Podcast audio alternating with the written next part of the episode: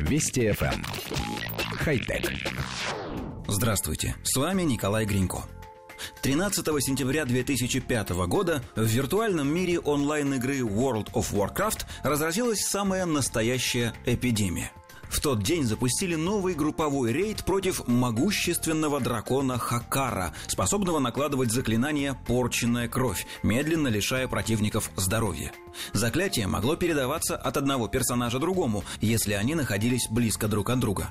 Оно действовало только в пределах подземелья дракона и теряло свою силу при выходе из него – Однако вскоре выяснилось одно неприятное обстоятельство. Многие персонажи обладали виртуальными питомцами, помогающими им в боях, и оказалось, что эти животные способны переносить порченную кровь даже за пределы рейда. Так эпидемия вырвалась из контролируемой зоны. Питомцы заражали собственных хозяев, а от них зараза перекидывалась на любого игрока, просто прошедшего мимо на небольшом расстоянии. Заражению подверглись даже неигровые персонажи, которые переносили заклятие бессимптомно, но все равно заражали окружающих. Пандемия порченной крови выкашивала виртуальное население серверов. А поскольку игровая механика не предусматривала быстрого разложения трупов, крупные игровые зоны были просто засыпаны скелетами. Интересным оказалось поведение игроков в этой ситуации. Многие из них удалились в добровольную самоизоляцию.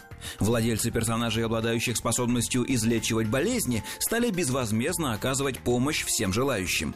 Однако нашлось достаточное количество людей, не верящих ни в заразу, ни в меры борьбы с ней. Они отправились в зараженные зоны просто посмотреть. Именно они и стали основными разносчиками. Мало того, нашлось немало желающих заразиться по собственной воле, чтобы потом сознательно передавать заразу остальным.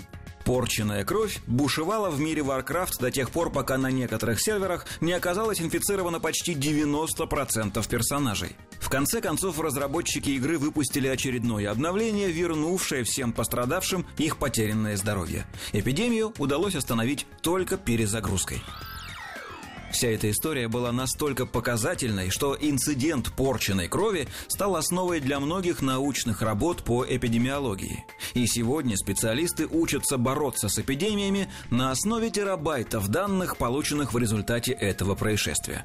Все дело в том, что пандемию невозможно просчитать чисто математическими способами. Едва ли не главную роль в распространении болезней играет поведение людей, и в эпидемии порченной крови этот фактор проявил себя во всей силе. Люди с огромным трудом отказываются от общения с другими, тяжело переносят изоляцию, плохо осознают возможные риски, и все это многократно усиливает размах заражения. Изучение виртуальных пандемий показывает, что главный способ борьбы с ними – сознательное ограничение контактов.